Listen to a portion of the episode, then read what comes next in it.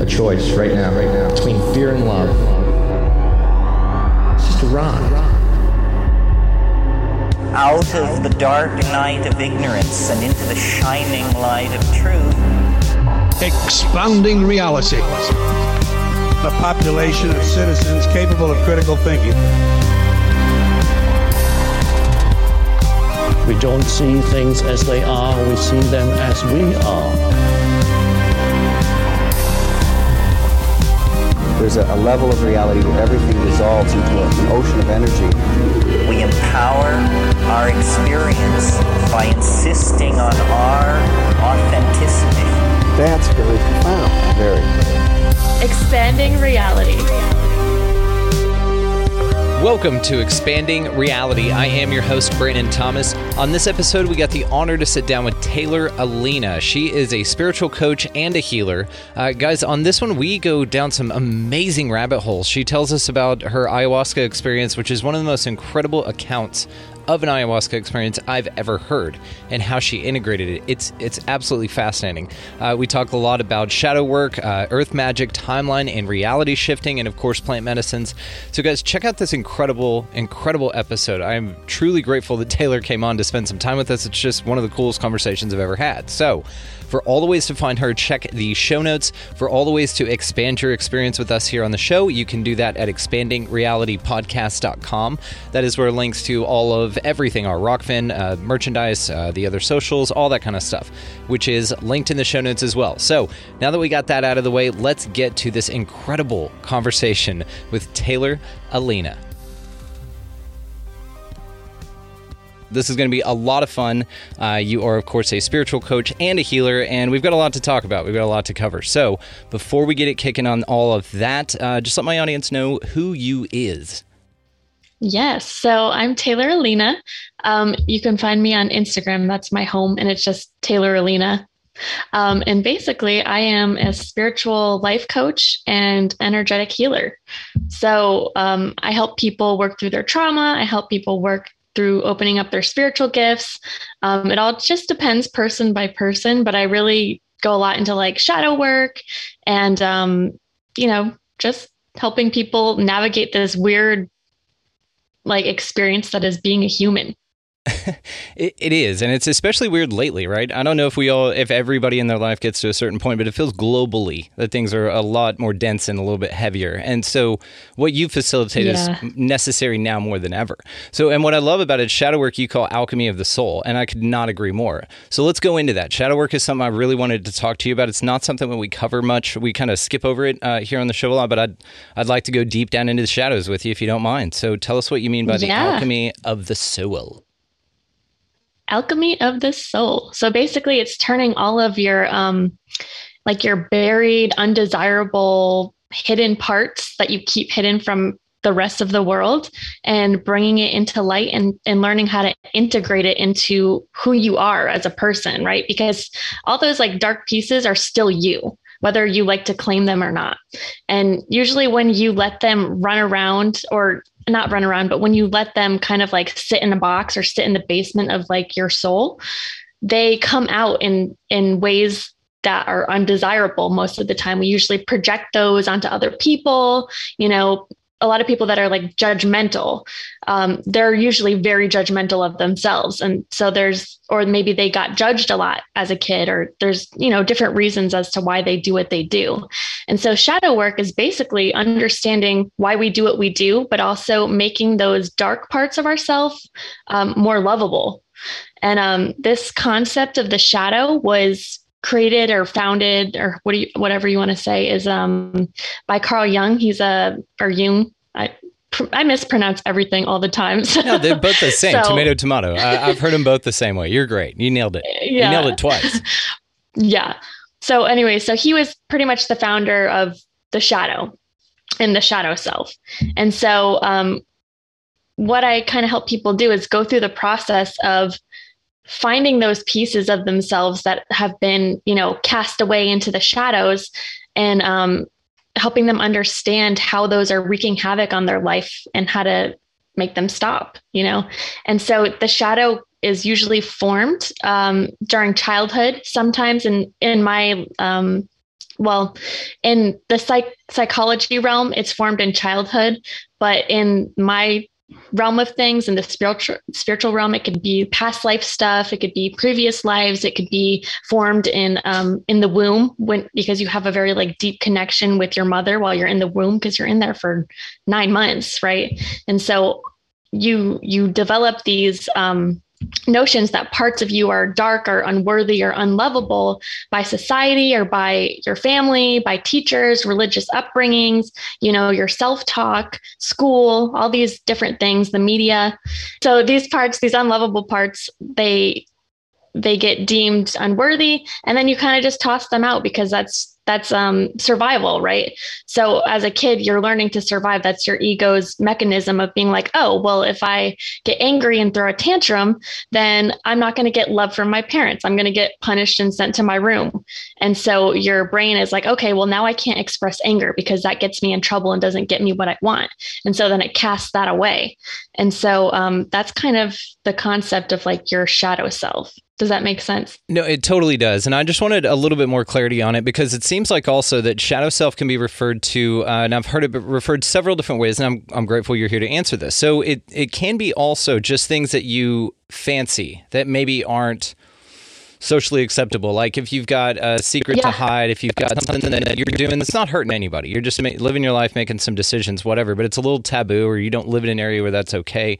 Um, yeah. So even that though so do you do you abolish that altogether or do you fall in love with it and integrate it into you just as part of who you are without judgment? Yeah so you the thing is it's like you don't want to abolish any of that. Right. Because if you abolish it you're basically doing what society does to you and, and says that part of you is not okay you know and so you never want to do that. You want to find healthy ways to be able to integrate it into who you are. So say like you're sexually promiscuous, right? And that's frowned upon in society. Well, instead of, you know, going around and sleeping with like a hundred different people, unless that's what you want to do, you know, but a lot of times when people do that, they carry like shame and guilt and, and that later comes back to them, at least in my personal experience. Um, and just because of like their upbringing or, you know, religion and things like that. So they want to be like, um, sexually promiscuous, but society or, you know, whatever the media says says that's not okay. So then we hide it, right? And then we do it in unsafe ways or, you know, we end up in certain predicaments because of, you know, we're trying to do it in secrecy or whatever the case is. And it's just like finding a healthy way to express those parts. So instead of like, if you didn't want to go sleep with like a hundred people, and even though you have those urges, you can go take a burlesque class or learn how to pole dance, right? And that still satisfies that like that sexuality and embracing your sexuality, or maybe go have an orgy and see what that's about, and if see if you like it, you know. And now so there's talking. just like there's yeah. That'll be uh, linked on Taylor's uh, website there. We'll link all that in the show notes for you guys. no. yeah. So it's just like learning how, like, uh, well, so going back to like the society thing, like all the taboos I feel like in life are a gateway to a lot of hidden shit. Fucking right. A. And so yeah. I feel like there's taboos for a reason. People say, like, this is a taboo, so we shouldn't talk about it. We shouldn't do it. We shouldn't do this. But why not? Right? Because there's something there that you can unlock in yourself. Maybe it'll take you to the next level. Maybe, maybe it won't, but you never know unless you you try and find out. You know, and you're absolutely right. And things like that. I mean, if it's consenting adults and you're doing what you want, any yeah. shame that comes from it is something that you've learned or something that you've picked up, mm-hmm. right? And usually from social norms, yep. like you said, you listed it out perfectly your parents' religion, all of that. But I am with you on the taboos thing. I think it's perfect because who gives a shit, right? If you want to go do that and all 100 dudes are in for it or you want to go explore yourself in that way, you only get so many spins around the sun here. So if you want to do that, everyone's on board go for it. And this is what's interesting too about like the OnlyFans thing or whatever that uh, I know a couple people have touched on, but I, I think it's fascinating in the way of how successful it is. And then people ask, well, why is that? And the reason is is because of what you're talking about right here. It's a taboo that's hidden. There's obviously I'm I'm gonna say market for it, but there's a desire for both of those needs to be met. And when you give it a platform, well, that used to be a platform where people could go and express that and engage in that kind of activity in a safe way. Everyone's consenting. They've got dudes, you know, whoever has money, the whoever wants to perform and you know step on cake or show their butthole for like five bucks. That's awesome. if that's what you guys want to do, Yeah. fucking go for it. And uh, but I'm with you. And even down to like somebody, you know, let's say a male in a super masculine area where this is not promoted wants to go take a ballet class or something like that, and they have to hide that. Well, that's not shadow. You know, you do the shadow work by fulfilling your dreams and, and living your life's true purpose, and everything else falls into place. So. Um, What's the difference then? Does it ring differently to the individual, trauma that was instilled or shadow work that needs to be done from past life things or earlier on in life things versus things that you choose to do that are taboos and hide? Like, is there an energetic difference between something inflicted on you and something you choose to do that you're ashamed of? Um, hmm. Well, the thing is, is like the the reason you're ashamed to go do it is usually because of something that happened in childhood. Does that make sense? So they're kind of all connected. So shadow work goes into like, okay, so why why is this taboo for me? Why do I feel ashamed? Why am I guilty about doing this? If it's consenting between everybody involved, why do I feel wrong doing it? And so it's like backtracking um, into the why. And so sometimes when you backtrack through the why, sometimes it brings you to, you know, maybe a past relationship, or sometimes it brings you to something your parents told you, or sometimes it brings you all the way to past lives. Maybe you were persecuted as a witch in a past life. So it really just depends person to person because shadow work is really just backtracking uh, to find the why. Does that make sense? No, it completely makes sense, and I love even um, and this idea that it can be even resonant from a past life is very new to me. Like I didn't even think of that shit. That's crazy. Yeah. And um, I was talking to Amy Blair about it. I've I've had a bunch of people on. We've we've discussed this at length, but it's it's fascinating to me how things that you didn't choose consciously in this life have to do with that, and it's almost like let's say that you um, play multiple games of something uh, and but you switch teams right? Let's say you're on a rugby team and um, you switch teams and you go around to all. Well you're you're still playing the sport. You've got the experience but what you did on this team shouldn't affect you and what happens in the other you would think. But really what's happening is that your career or an amalgamation, perhaps in this analogy, of all of your past lives together. So they're all of your experience put together.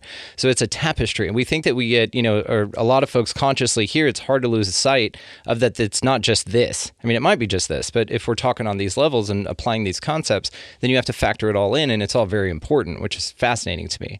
So, um, Yeah. do you think, though, that perhaps uh, shadow work that you come here with to f- solve is kind of like uh, if you're an actor and you're given what your character description is to go play the role that you're here to play.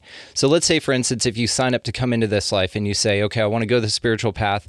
Okay, they're like, okay, well, we're going to load you down with some past life trauma. Uh, your mom's going to be a piece of shit, you know, uh, and you're going to go through a pretty drug thing at like 18 and it's going to be really rough and then that will let you go where you want to be do you think it's part of the story on purpose or do you think like what do you think that has to do with like why does that even exist I think past life stuff is more just it's unresolved things that you didn't um, fully process from that life.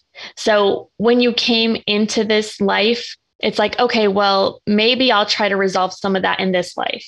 And so I think um, I I'm not 100% sure if it's intentional or not. I haven't um, I'm not sure. That's actually a really good question. And I actually never thought about that until you asked that question. well i do a lot of the whys like ph- uh, philosophy is kind of the thing right we go over these concepts and i want to know why i want to know what the mechanisms are like what creates that what begets that right but it is kind of interesting the way you put it i was just thinking like if you have the opportunity to watch Downton Abbey every lifetime. You just don't understand it and it's lost on you. Or like Yeah. David Lynch. Like Yeah. you don't get to graduate if you don't understand the David Lynch films. You know what I mean? It's something like that, right?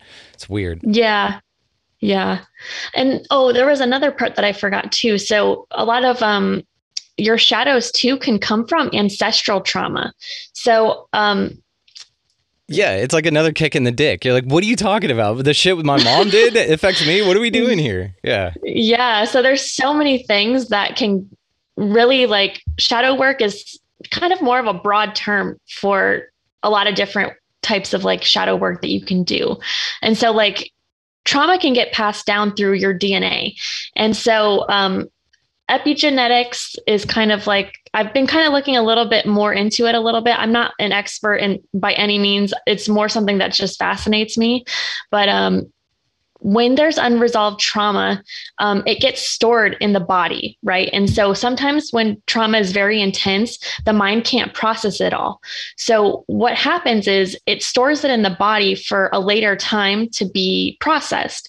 And so if somebody isn't ever ready to process it, then that trauma doesn't just disappear. It gets, it literally changes your DNA, right? And so that gets encoded and imprinted in your DNA. And then it gets passed down from generations to generations until somebody finally decides to, you know, open up that box and, um, you know, heal that trauma. And so it's, uh, yeah, it's really intense. it's so fascinating. I want to say there was a study done on, I can't remember if it was Polish people or Italian people. I can't remember. Anyway, some culture of people. And what they what they did a study on was why they retain so much body fat. You know, um, after a certain generation, like they just all were heavier and thicker. Uh, for, like they would just eat like the same things as other people and just gain weight like a ton. And the interesting part about it is they traced it back ancestrally to a famine that occurred that wiped out like all of these people. And so the genetic memory of that got passed down through the generations. It's now they just retain weight, even though food's abundant, right? It's it's wild. Yeah.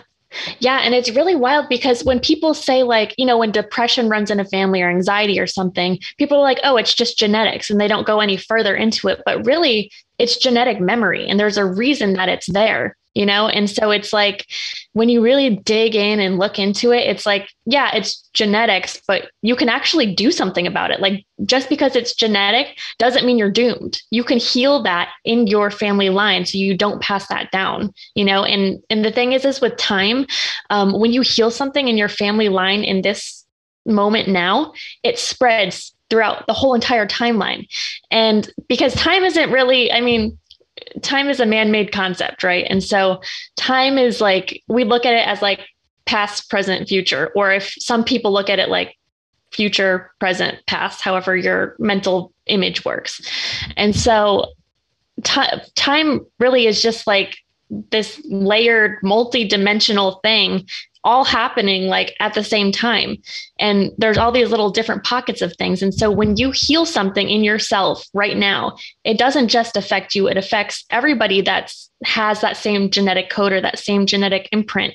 And so it puts to rest a lot of things um, just by you healing yourself. And that's why like I hate when people are like, oh, but like why why just focus on yourself like that's selfish and i'm like no you're doing it for other people too like self-healing isn't selfish it's it's not just for you like it expands to massive ripple like ripple effects and so i don't know That just like I hate when people say that self healing is selfish. It really gets on my nerves.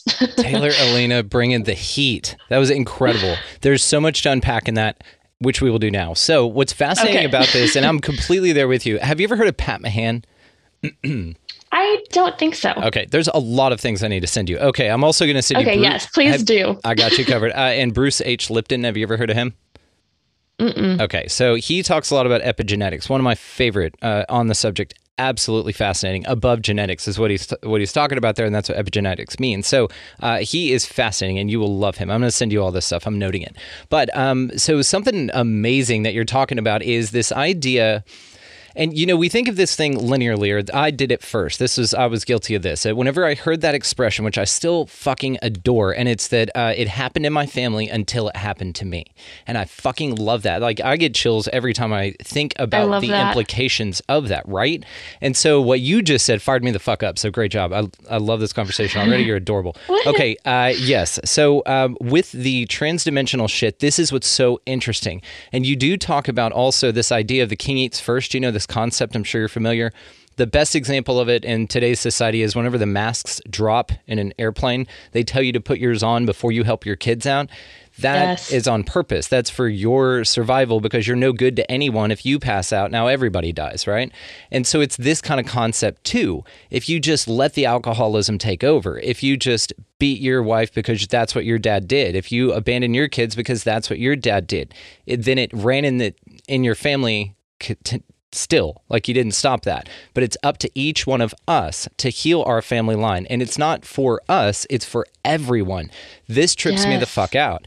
Now, one last thing I'm going to say about this, I'm going to turn you back loose, but is uh, you the way that you explained it finally i understand uh, quantum entanglement have you ever heard of this concept in quantum physics A little bit, yeah. so it's when the idea goes is that two particles that are separated, they're they're twin particles, okay, and they're separated over the entire universe. It, it no distance matters. When you affect the spin of one, it affects the spin of the other instantaneously. So there's no lag in time, which lends to the idea that the speed of light is not the maximum speed limit in the universe because light couldn't travel that fast to make them communicate how it how it pertains why I got so fucking fired up by what you just said is this could be an actual explanation for what you're talking about when you're healing past life traumas in your generation.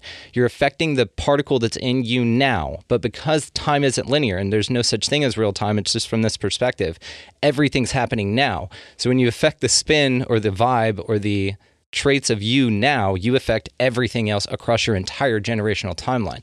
It's like the ultimate um, Back to the Future. You know, when he like affects something and then it, like he doesn't disappear from the picture.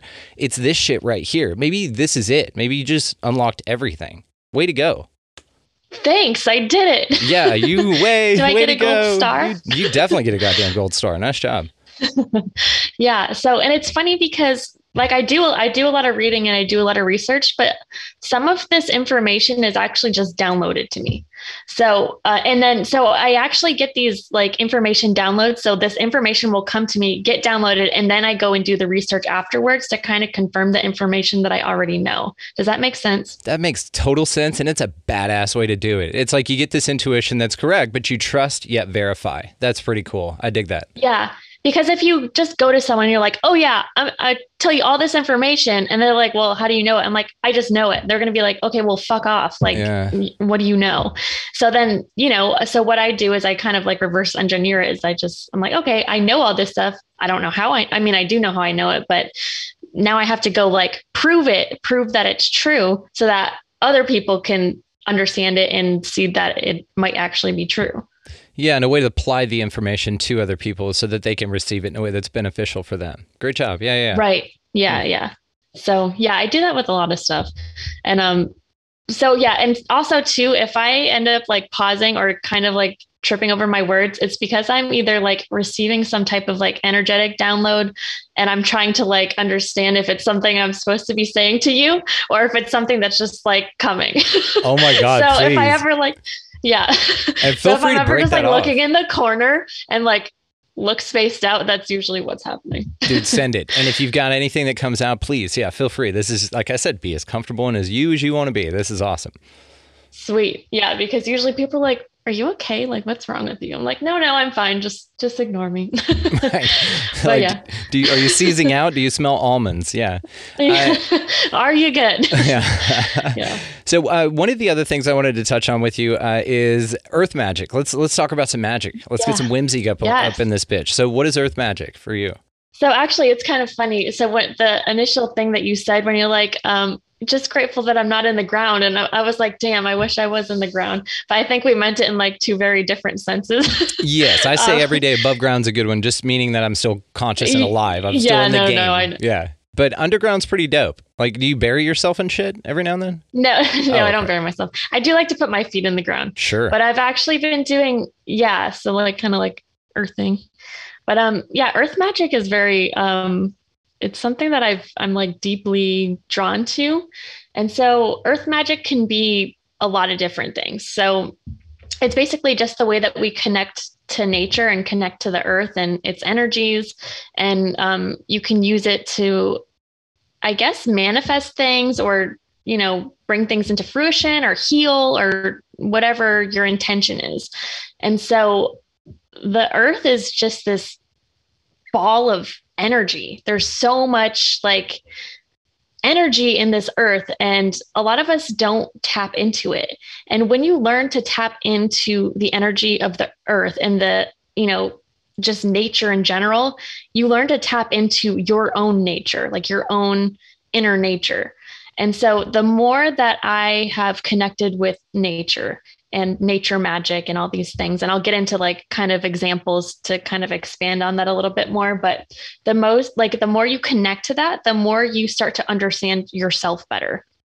And so, kind of how I got into like earth magic was um, I used to just sit in my backyard and meditate. And so I would meditate and I'd be journaling or doing whatever. And then I would ask like a question to my guides. And I'm like, okay, well, um, should I do this? And then the wind would blow a certain way. Or like I'd hear like I'd see like the trees, um, you know, their leaves rustling a certain way and the wind blowing a certain way. And then like the birds would interact and like I would see that same pattern over and over. And I'm like, okay, so that means yes. And then I've watched, you know, a different pattern emerge from the way it was like a different wind pattern and a different sound of the birds. And I was like, okay, that's a no. And so then I would start asking these questions and um, like simple yes or no questions that I already knew the answer to to kind of just like confirm it. And so I was like, okay, is my name Taylor in this life? And then I would get a yes. And then I would be like, am I a dude? And it would be like, no, I don't think so, right?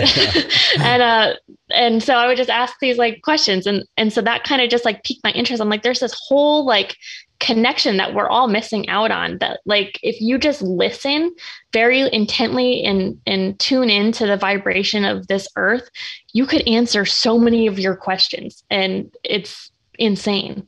Like I talk to trees, like I talk to like I talk to everything. I talk to plants, trees, the dirt. There's just so much to to learn from it and like I don't know, it just it, it's just fascinating. It is so you magic. can use like yeah, it's it's fucking magic. It's fucking magic, and it yeah, it's it's magic. And so the things you can do with earth magic is just wild. It's wild. So some of the things that I've learned, um, there's something called it's called uh, Olympia or Olymp- yeah Olympia, and so basically what it is is you gather um, different like herbs from the earth. So you can go in the, the woods or the forests or whatever. And I usually just go based off of what calls to me. So plants will talk to me and they'll tell me, like, oh, well, I do this or I do this or I do this. And then obviously, like, I go confirm it and, and look it up. I've learned to just kind of trust myself now. But in the beginning, I was like, okay, well, this berry says it's edible, but maybe I should look it up just in case I don't fucking die. and, but then eventually, like, I'm like, okay, I, I trust myself now. So, uh, you go into the earth and um, the different plants will talk to me and be like, okay, I want to go in this bundle and I'll just pick them. And so you go and stand in, you can stand in the river, you can stand in the ocean, or you can kind of just have like a bucket of water next to you. And so you need, um, it's you and another person usually, or you can do it on your own. And you take the energy from the plants and you dip it in the water and then you just go over and you kind of like um i don't even know what you would call this motion like you kind of just like um like a shacapa, like in um, plant medicine Kinda. ceremonies. Okay. yeah yeah yeah so you kind of just like tap on the person like you feel where they're they're stuck or where their um like energy centers are blocked like for me personally like when i work on someone i could feel in my body where they have pain or like stuck stuff in their body. So like if their throat chakra is blocked i'll have a lump in my throat. And so i'll be like what's been going on with your throat? And then i'll start tapping on it with the plant bundle. And they're like um like i have a really hard time expressing myself or you know like i feel like i can't speak up or blah blah blah and whatever. And so i'll like just work on it with the plants. And then you dip it back in the water to kind of like cleanse the energy and so you do this, go through this whole process. And then at the end, it's crazy because like you'll have these like luscious green plants. And at the end of it, they're black. Like they soak up all of that energy from that person's body. And so at the end of it, you give thanks to the earth and to the plants and the water and the energy and everybody involved. And then you, the like best case scenario would be like river. So you would throw it down the river and then you would let the river carry it away and you give it back to the earth. And so it cleanses out all of these like energy centers just from nature. How amazing is that? That is so cool. Yeah. Isn't it cool? Yeah. And so it's just like different stuff like that. And really, there's no like rhyme or reason. It's like use your intuition. Usually, the earth just tells me like what it wants me to do, and I listen. See, and this is what I love, and I want to get into plant ceremonies with you as well. But um, when I did ayahuasca, my first ayahuasca ceremony, it was like this. It's it's very involved. There's a lot to it, and there's so much intuitiveness, and I want to just call it magic, but it's beautiful. You know, the whole thing. It's just like a ballet of just this awesome energy, and I'm a big fan of this type of process. So of course, I I believe this stuff. I, I love it because that's what they say about ayahuasca in general. Is I believe that the, the indigenous tribes that found it said, you know, they told us which plants to use. You know, the plants spoke to us, and you're confirming Yeah. that that happens for you too. It'd be cool if in your area your plants would tell you, "Hey, look, no one knows about this, but if you combine me with these other three things, you will trip balls." You know, and like they give you like some new psychedelic that's just Right. crazy, and they'll name it after you or something. That would be pretty cool. Anything like that? I haven't had anything like that yet, but I'm gonna put it out there in the universe to like make it happen, and then I'm gonna credit you for it for the idea. Okay. well, we'll still name it at name it after you. That sounds great. Uh, but I'll take a little bit. So, uh, do you right. are you able to like identify just not even visually, just by communication with the entity, uh, different psychoactive mushrooms like psilocybin? Are you able to detect that versus like a poisonous one? Um, not yet. That's something that I'm kind of working on. Like I haven't really um done a lot with that yet. My brother is really, really in tune. Like he's uh, really into mycology and, and all those things. So we kind of go on nature like foraging walks together when we're together, which is really cool. And so like he's taught me a lot about mushrooms. He's taught just like regular like foraging and things like that. So I've learned a lot about mushrooms through him. Um, but I haven't been brave enough to like Go yank them out in the go wild. that Yeah. yeah go yank them out of the wild just because um yeah i don't know No, I get it. I, haven't, I haven't gotten there yet Yeah. No, but it is. actually so i wanted to um touch on something that you said before so actually the me being able to talk to plants actually happened after my ayahuasca experience really. so i wasn't able to do this until after i did ayahuasca oh my God! Please tell us about this. Go. Yeah. so, uh, yeah. So it was really interesting. Like when I did ayahuasca, um, it was actually about a, it was a year, well, November of last year. Okay. So, and, and she's like ayahuasca, mother ayahuasca spirit has been working with me for about an entire year. So it's been really interesting. And the way that I know that it's her is I'll see like in my mind's eye or actually in the physical world, a snake. And, um, Interesting. That's like- okay. yeah her representation for me. Um so yeah so uh, the ayahuasca experience really like unlocked some interesting things for me. And i actually in the first night that i because it was um a two was it two nights? Two night ceremony. And then the third day we did um san pedro. Oh hell yeah. um, yeah. And so the first night, there was like a bunch of shit happened, but I'll just say what, kind of what pertains to this.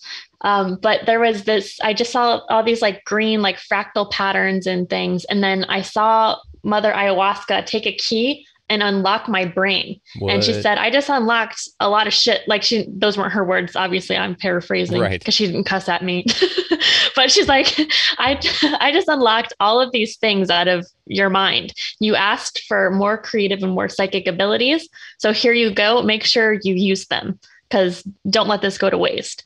And I was like, okay. And then I saw my brain unlock and then all these like crazy patterns just like bursted out. And I was like, huh, okay, I wonder what this is going to mean. And then this whole year has just been all these different gifts just like coming out of me. And so it's been a really interesting year. That's easily one of the coolest uh, ayahuasca experiences I've ever heard. That's amazing. That's how you want it to go, right? Uh, that's the most positive one I've ever heard, to be honest with you. well, and that that was my tame night. my other the second night, if my second night happened first, I probably wouldn't have done a second night. I My second night was Yeah. fucking wild. So- Well, do you mind Yeah. sharing that? Sure. Yeah. I mean, long, I'll kind of give you like Spark Notes version because I don't want to take up the whole time. I don't know. Okay. But, we got all the um, time in the world. Talk about whatever the hell you want. You're just wonderful and a Okay. delight to talk to. So let's just talk about whatever the hell you want. Deal. Okay. So, um, okay. So the second night um, of ayahuasca, when we were sitting around like the altar in our little mattresses, um, I was sitting there and breathing, and I was like, okay, like, I don't know what to expect tonight. Like, the first night, I was fucking terrified. Like, I was shaking. Like, when I went up in line, like, my hands were like this. And I was like, I'm going to get out of this line. I can't do this. Like, what if I die? I'm going to shit my pants. I don't, like, I don't know what's going to happen. I don't want to shit myself in front of everybody. Luckily, I did not. but um, so, anyways, night two, I was like, all right, I got this. Like, night one was doable. Night two will be fine. And so I was sitting there, like doing the meditation, like the opening ceremony, and um, her spirit just like I don't even know if it was her. It was just something came over me, and it was like like possessed me and it just like was this like warrior goddess energy and it was like you're fucking badass you're gonna do this and this is gonna kickstart like some fucking crazy shit for you so get ready and then i was like okay cool and then i heard her voice say oh and by the way you're gonna go through an exorcism tonight and I was like, a what? Oh. she was like, an exorcism. And I was like, what do you mean an exorcism? And we're having this conversation like in my head. Yeah. And um, she's like, she's like, don't worry, it's not the kind of exorcism that you think. And I was like, okay, cool. And then so normally I would have been like fucking terrified after hearing the word exorcism, but I was just like, no, this is fine. And so I got in line and, you know, the shaman looked at me and she, she's like, okay, and she knew how much to give me and she like poured it all the way to the top. And like the night before i had like a little bit because i had never done it before. And she's like here you go. And i was like oh shit. This is going to be wild. And so i went and sat back down on the mattress and people are still in line. It's like five minutes in and like it's it's already like hitting me. Oh yeah. And and the first night it took like an hour for it to hit me. So um, I was sitting there and my hands just started doing all these like weird, like flowy kind of motions, like on their own. Like I wasn't consciously moving my hands, they were just going. I was like, oh God, what's happening? This is going to be fucking crazy. And so I'm sitting there just still. And then I see like these, like, um, extraterrestrial beings almost. They were kind of like shadowy extraterrestrial beings, which kind of freaked me out a little bit. So I ended up calling on like my spirit guides and like please protect me. Like, I don't know what this is. Like, and I just felt their presence like over me. They're like, no, you're good. You're safe. I was like, okay, cool. Let and me, then so my hand, oh, go ahead. D- just describe them to me. What made you say extraterrestrials over demons or something like that? Um, it just felt, um, it felt like cosmic. Okay. Does that make sense? No, it definitely does. Okay. That's a great way to describe it. Okay. I want to come back to that, but continue on your story. Yes.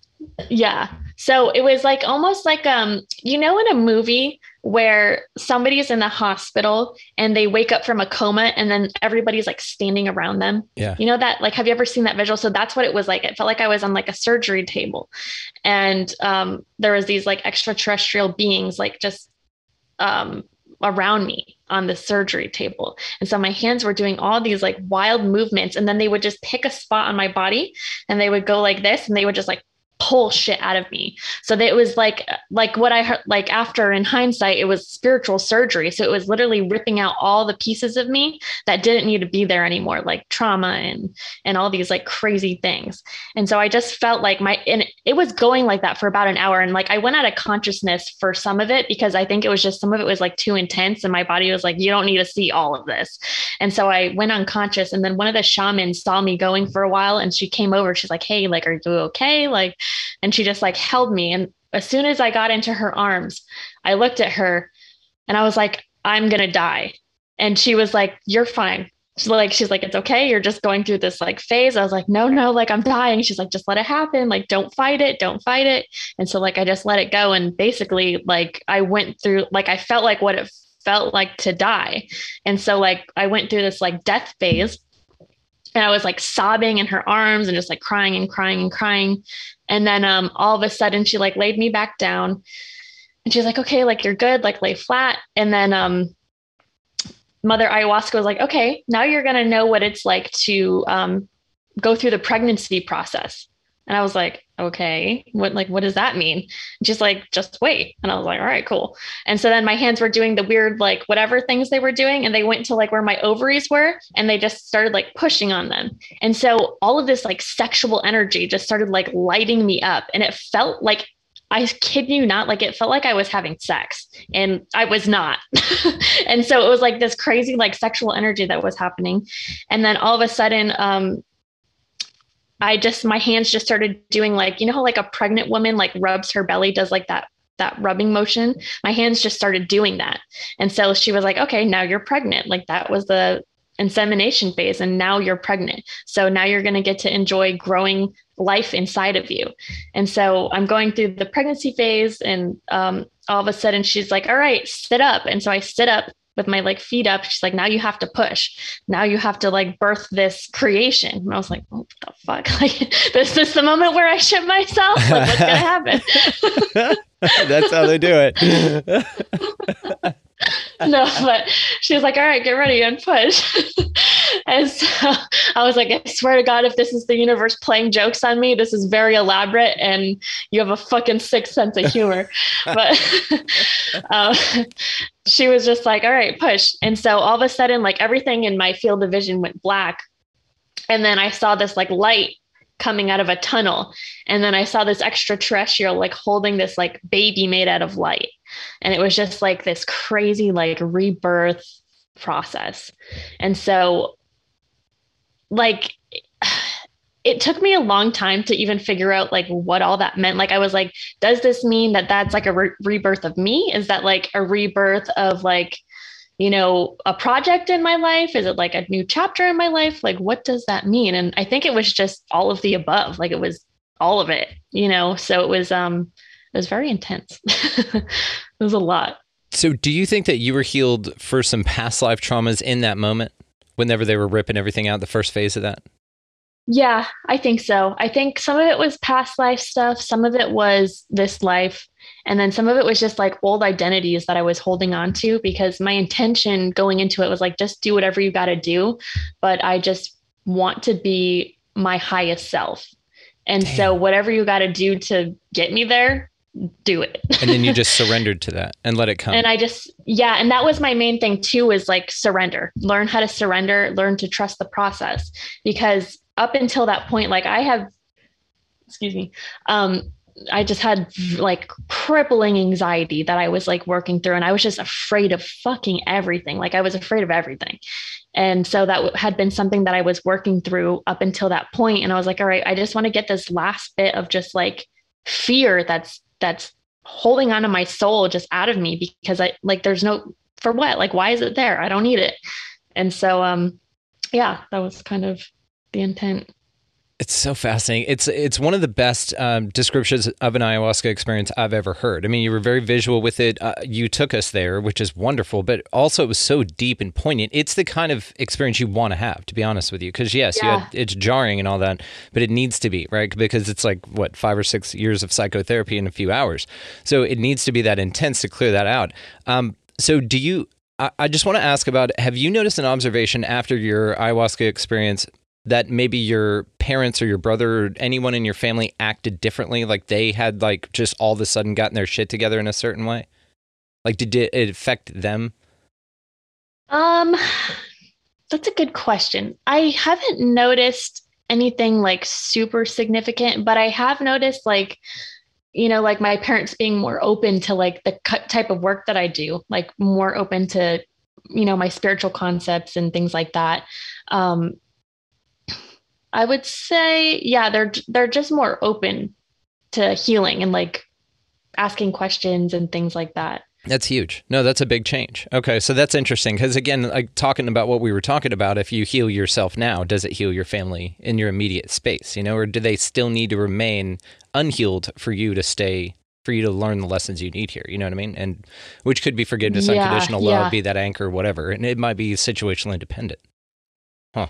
Yeah. And it's actually funny that you say that because um, the first night, um, I actually saw myself inside my mom's womb for a bit and I felt like all of her pain and like emotion because she had me when she was 19 so she was really young. And um so I just felt like all her scared energy and they told me that's where a lot of my anxiety came from was because I was feeling that that fear and that panic from her. And um like obviously that's not her fault like she was young but it just like i felt that energetic imprint from her and that kind of carried with me through life so it was kind of like healing some of that and so there was a point in it where i just sent her like a ton of just like healing energy throughout um, that first session Oh my God. So, okay. This is kind of like, okay. And, and I love this, by the way. Uh, my mom's 17, by the way. So I, I'm with you on this. Uh, so, yeah okay, um, another guy uh, that I'd heard a story recounted from a past life memory or an ayahuasca session. I can't remember which one. Some may say they're the same thing. Uh, it uh, he was talking about how he was he found out why he was so upset with his dad because he had a vision of being in the womb with his mom and he like beat her and stuff. So it was horrible. It was a horrible situation. But that's why he carried so much trauma uh, against his father, and it was really interesting. So okay have have you heard of the fun fact that if a baby is in a womb physically, that if the mom is sick, the baby will send stem cells of itself to heal the mother? Have you heard about this? Um, I don't know actually. I don't know if I have. This actually happens in the womb, and it makes sense from a, a survival standpoint because you're if you're an entity, you know, uh, then you would want your host to survive so you can be born and survive, right? It makes sense. You want to make sure that the vehicle you're riding around in for a little while is as tip top as possible. But what's fucking cool is that that doesn't stop. Like, think about that, right? Maybe it's not necessarily a physical thing, it's an energetic thing. So, if you have a healing in this moment, you can send stem cells, emotional healer, healing to your mom no matter where she's at because you guys were connected in that way. So, I think that would be a, that would be something, right? Yeah, a hundred percent, a hundred percent. Fucking hell, we're just figuring it all out here, dude. Taylor, you're great. we really are. Oh my god. Thanks. Um, so are you. This is awesome. Oh, that that reminded me. So I wanted to touch back on a point that you had made earlier, and it was um something about like um genetics, and you had said something about um like uh trying to remember um like a family line where they were like all overweight or something, right? Oh yeah, yeah, yeah. And um, yeah. So I kind of want to go back to that. One thing that I noticed too was um, a lot of people that are overweight also hold a lot of trauma, and that's why um, their body naturally stores more weight because it's trying to protect them from from harm. Yeah, it's kind of like when you're insecure. Um, so what's interesting about this too is kind of uh, like acupuncture, like what you were talking about earlier about physical things that you feel. You can feel it uh, whenever they have problem communicating. Well, you communicate with your voice. Your vo- vocal cords are located here, so it's energetic centers that reflect the action necessary to perform what you're performing. Right, any of that. So Yeah. uh, the uh, weight thing is interesting, and it's like you said, you store it physically, so you can tell. There's you could just look at someone and see this. Uh, and whenever people hold their hands over their arms, you can tell that that's a stomach, that's a solar plexus thing. They have you know bad energy there, some things that need to be healed there, but they physically show you that by showing you that in real life, right? It, it's portrayed physically. It it all goes back to that as above, so below thing, right? So if your throat's hurting, your throat hurts because they have a problem communicating. It's a way to indicate it. Damn, that's fascinating. Yeah, yeah, it's pretty cool. And I've noticed like um in myself really too, like when I've healed through a lot of my trauma, like I used to carry like I was never like fat by any means, but I always had like a little bit of like a belly thing. And so I noticed when I healed a lot of my trauma and um especially like my sexual trauma, all of that went away. And like it was always like that stubborn like little bit that, that I could never get rid of. And then I wasn't like eating different, like I was still eating and like doing the same exercise. And all of a sudden it was just like done. And I was like, all right, cool. That is wild. And it yeah, just isn't that crazy? Yeah, so that could be where it manifests, is there physically. Have you thought about why that is? Is it a womb thing because it's in that area? Mm-hmm. Yeah, I think it's a womb thing. Um, be- yeah, because like the sacral chakra is, um, you know, that's where a lot of your sexual trauma would be stored.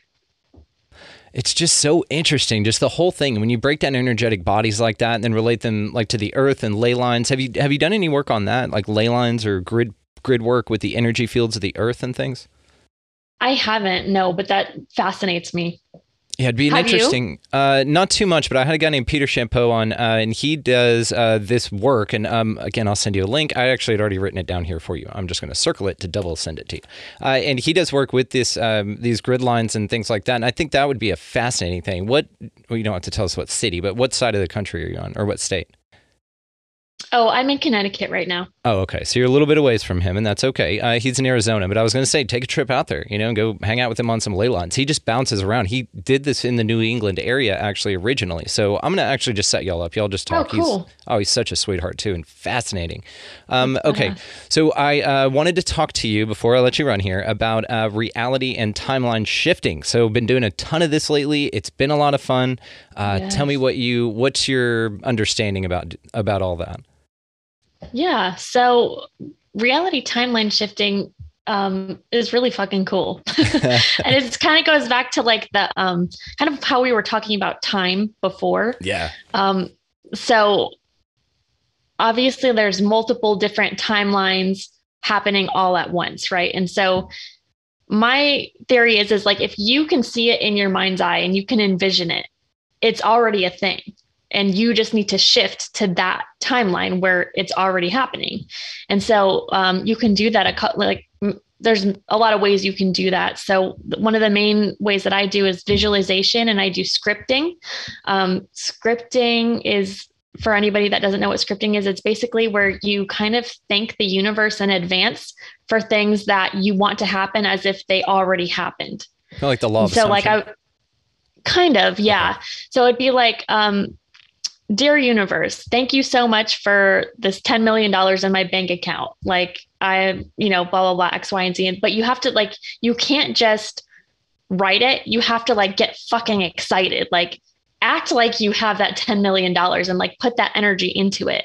And um when and when you put gratitude in front of it and you're thankful for it then it brings it into fruition a lot quicker. And i've actually been able to manifest some really cool i actually manifested my um, ayahuasca trip through scripting. How cool is that? and so um yeah so it was really cool.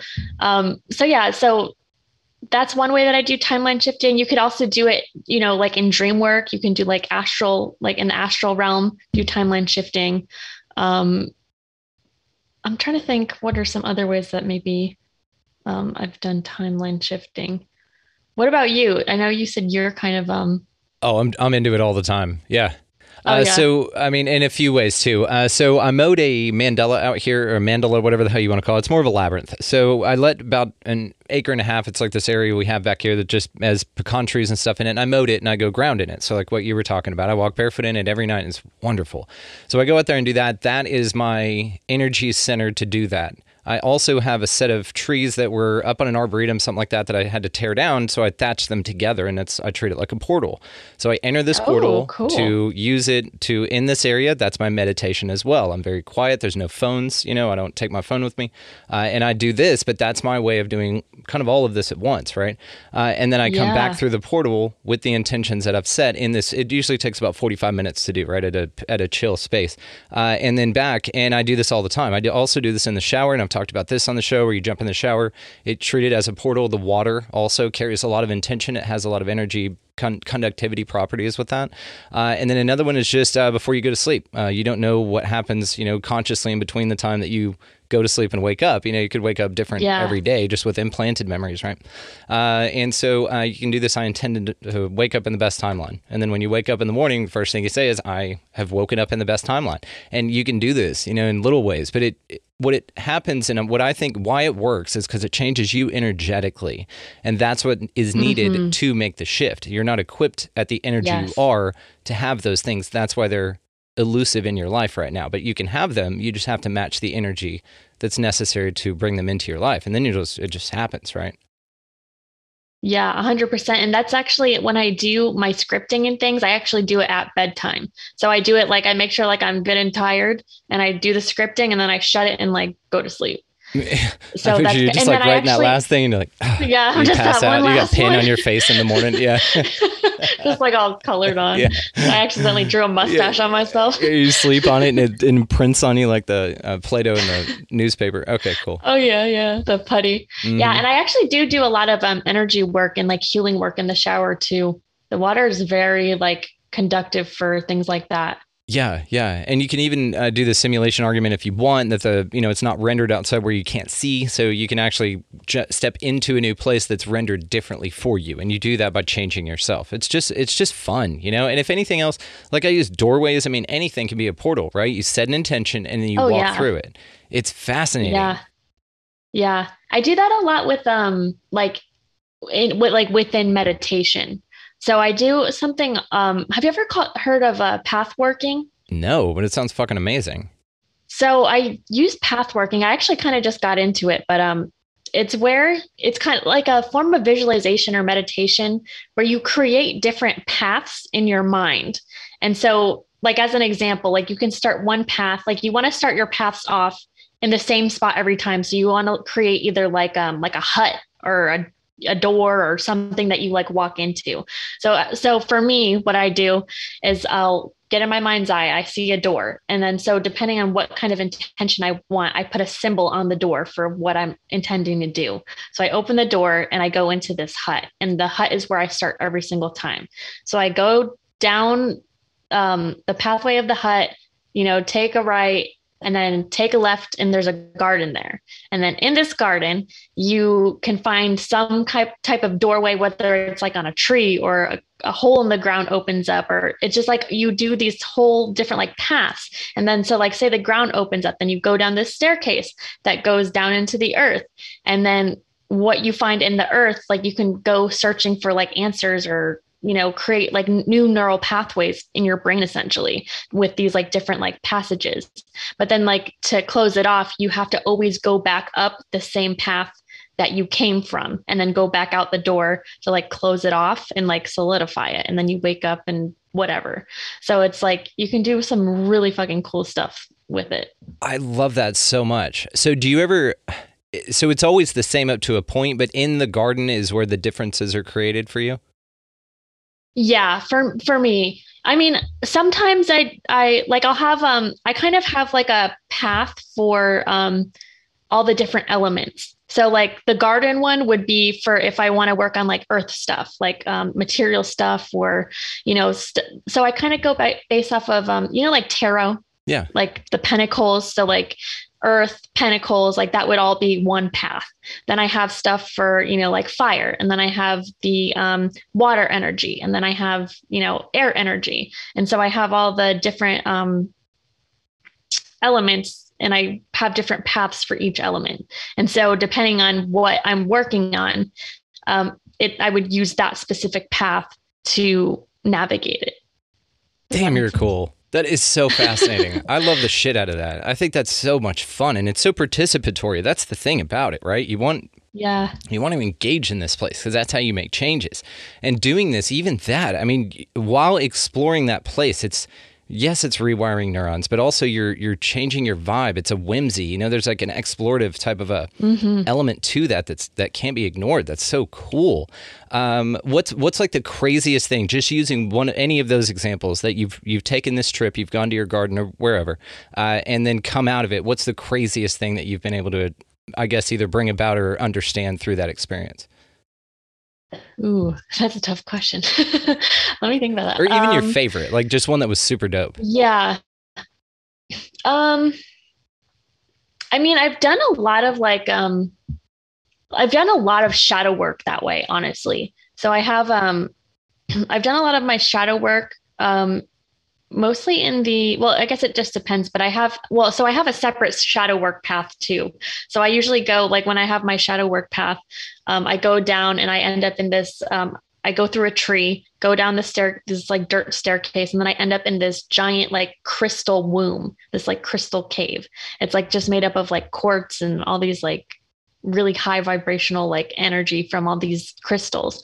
And so the the um, premise behind that is like the crystals absorb all of your negative energy, but then they repurpose it and give it back to you as positive energy.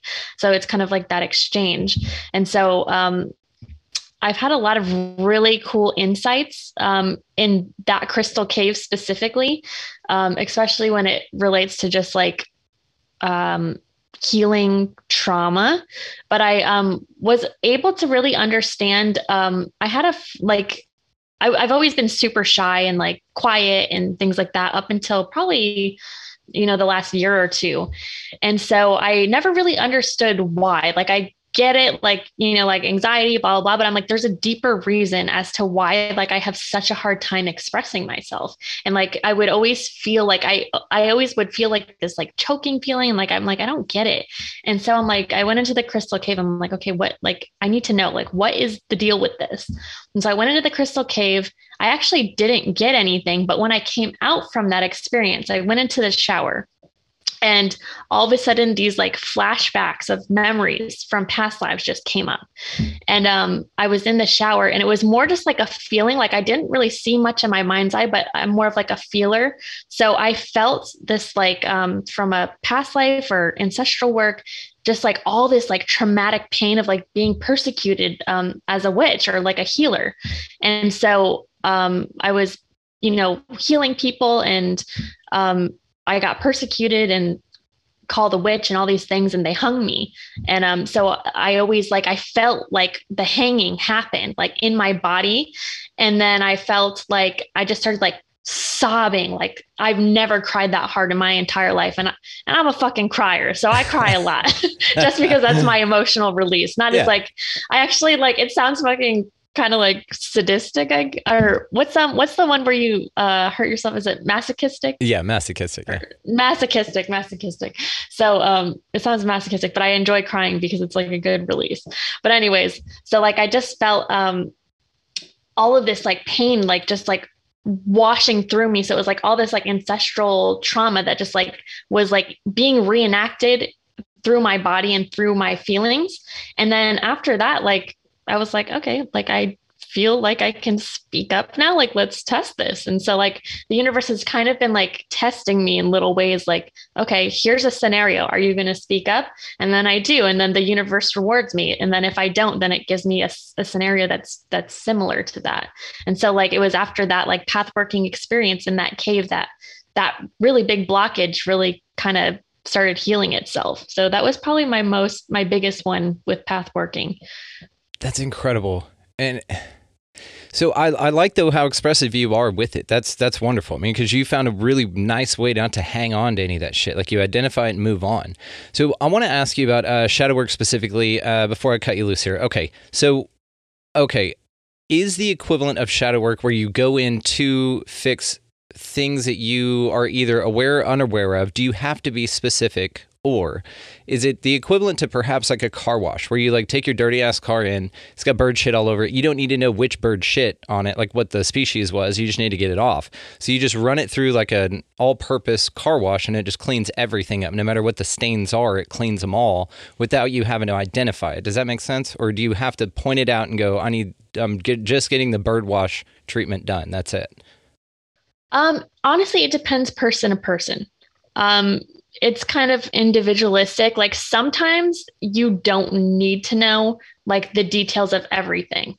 And sometimes like especially when you have like repressed memories, um your brain represses them for a reason. Right. You know, and so you don't necessarily if you're doing fine not knowing you know certain things then why open that can of worms and have that like whole world of pain open up for you if you can heal it like those emotions without actually like remembering the memories but sometimes it is helpful to know specifics it just really depends on what shadow you're healing and like how um how painful it is if that makes sense. It does. And and this is why I asked is because it does seem like there's a variety of different ways you can do this, just like everything, right? It's not a one one size fits all for any of this shit.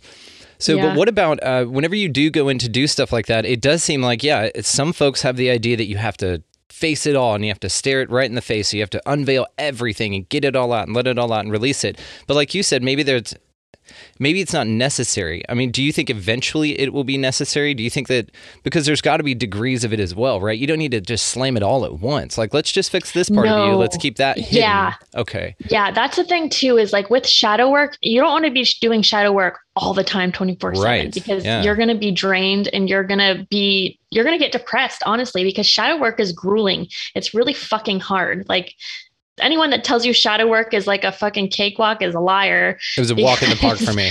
No problem. My my shadow and I are buddies. I call him Darkwing yeah, Duck. Yeah, we just cool. hang out. Yeah. yeah. Like eventually you'll you know, you can get to that point, but like when you're in the depths of your shadow, those are like your tender ass areas. Those are the the where you know when you have a bruise and you like keep poking it and it hurts, but you like kind of like that it hurts. You know, it's like masochistic. It's like yeah. um, but anyways, yeah. So it's kind of um, you want to do it chunk by chunk because it can be uh, you don't want to just. It's almost like don't psych yourself out and be like, yeah, I'm going to go in this. I'm just going to heal everything in this one session. Like, no, it doesn't happen like that. And it's never going to happen like that because people are multifaceted and we're all layered and things come out when we're ready to handle them. So there's certain things that maybe like you could have done all the shadow work in the world and you're, you know, 60 years old, but you weren't ready to handle something until just now. So now it's ready to come out. So you don't ever want to force something to come out until it's ready to come out. And it'll it'll show itself eventually when it's meant to come out. Does that does that answer your question? It completely answers my question because it makes the most sense ever. Because you don't start with you know the high levels of manifestation before you know that your words have power. You know you you mm-hmm. want to start with the semantics and that, and then you stair step up into it. And it's interesting too because I'm sure you found this because this you've already explained that you have that whenever you reach certain levels it's just like that old thing. When the student is ready, the teacher will appear.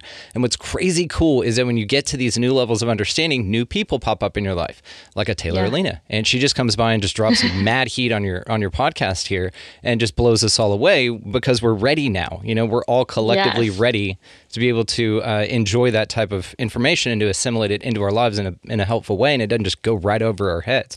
Same thing with the shadow work thing. I, I would think that you would, yeah, stair step into it because also it's like a muscle, right? And so you build that muscle by practicing it. So when you practice, even though, of course, like you said, you don't want to do it all the time, but dip your toe into that so that you're used to what it feels like, how to deal with things and move on so that you can get to more challenging things to clear so that you can really move on, right? A hundred percent. You nailed it. Yeah. Mm, well, yeah. And the thing is, oh, go ahead. No, please, please. I was just going to oh, tell you you're awesome. Just, That's it. oh, I was just going to say, um, damn, I lost my train of thought. Um, where was I going with that? I don't know. I don't know. I was hoping your guide would be too. like, "Tell this guy he's got a booger," you know, and you just hadn't told me the whole time. I had this big old monger hanging out of my face. Yeah. Just let him know he's got a bat in the cave. yeah, yeah, bat in the cave, guys. Um, no, I mean, I I was gonna wrap it up here. I think you're incredible. I could talk to you just all the time about everything. I'm gonna be sending you a bunch of stuff to check out. We have a lot more to talk about in the future. So if you want, we can just cap it on this one, and then um, I'll just have you back because this is super dope. You're incredible. Yeah, let's do that. Thank you so much. This was so much fun. I, I like when I get to just like tell people shit and like have conversations and they reciprocate it, you know? Because I feel like in like everyday life, it doesn't always happen like that. You like start talking about something, they're like, mm, you're kind of weird. Like, let's just not talk about this. but now I'm like, oh, someone gets it. Like, this is cool. oh, we get it. And this this audience is very open to this. So you will be getting messages and new people want to reach out to you uh, just because you're light. You can feel your energy through this. And people pick up on this in the audio and the video. You can actually feel it. It's just like that, those meditation tapes with 532 hertz. And I know you have a spot Spotify playlist. It's very cool. And I will be linking all of that stuff down in the show notes, guys. So make sure that y'all go check her out. Taylor Aelina, I cannot thank you enough. Your Soul Tribe for damn sure. Thank you so much. This was awesome. Hell yeah. Thank you so much. Thanks for having me. I really, really appreciate it. This has been great. And uh, yeah, if anyone wants to reach out and message me, please, please do. I'm always open to all the conversations. Absolutely. Bring her all the conversations, guys. And all the ways, of course, to find her will be linked down in the show notes. Check her out. Taylor Aelina, thank you so much, Charlie. You're wonderful. Perfect. Thank you so much. You're wonderful as well. My God, what an amazing young lady. So, uh, Taylor will definitely be back on. We have a lot more planned in the future with her, uh, but go check her out in the meantime, guys. Uh, links in the show notes. I am so grateful for her and her time. That was just so much fun, and she's just incredible. That just gets the old gears working, and that's beautiful. I think a lot was a lot was figured out in that. I'm, I'm grateful for Taylor again and her time. So, uh, the music that you're hearing right now, guys, is by a good buddy of mine, Vinny the Saint. Check out the uh, link for him down in the show notes as well. Also linked down there is the way that you can expand your experience with us here on the show, and that is through expandingrealitypodcast.com. That is where links for everything is. Rokfin, all the socials, merchandise, all of that good stuff is down there. So go check it out. It's pretty cool. Uh, so go out into this beautiful place, guys, and pick up a piece of litter, of course, first and foremost. Uh, buy somebody in line around you a coffee or a meal, something small, doesn't mean a big deal financially, but it makes a massive difference spiritually and vibrationally, right? Uh, so also just be nice to everybody you come across. Hold doors open, you know, animals, all that good stuff. Smile at folks. That's not that's not going away. So let's you know keep that up. Uh, get out of the fucking left hand lane. Of course, that's a pain in the ass. And of course, as always, above all and anything else, go out into this beautiful place, whatever the fuck this thing is, and y'all just be good to one another. Thank you so much for listening. We'll see you next time.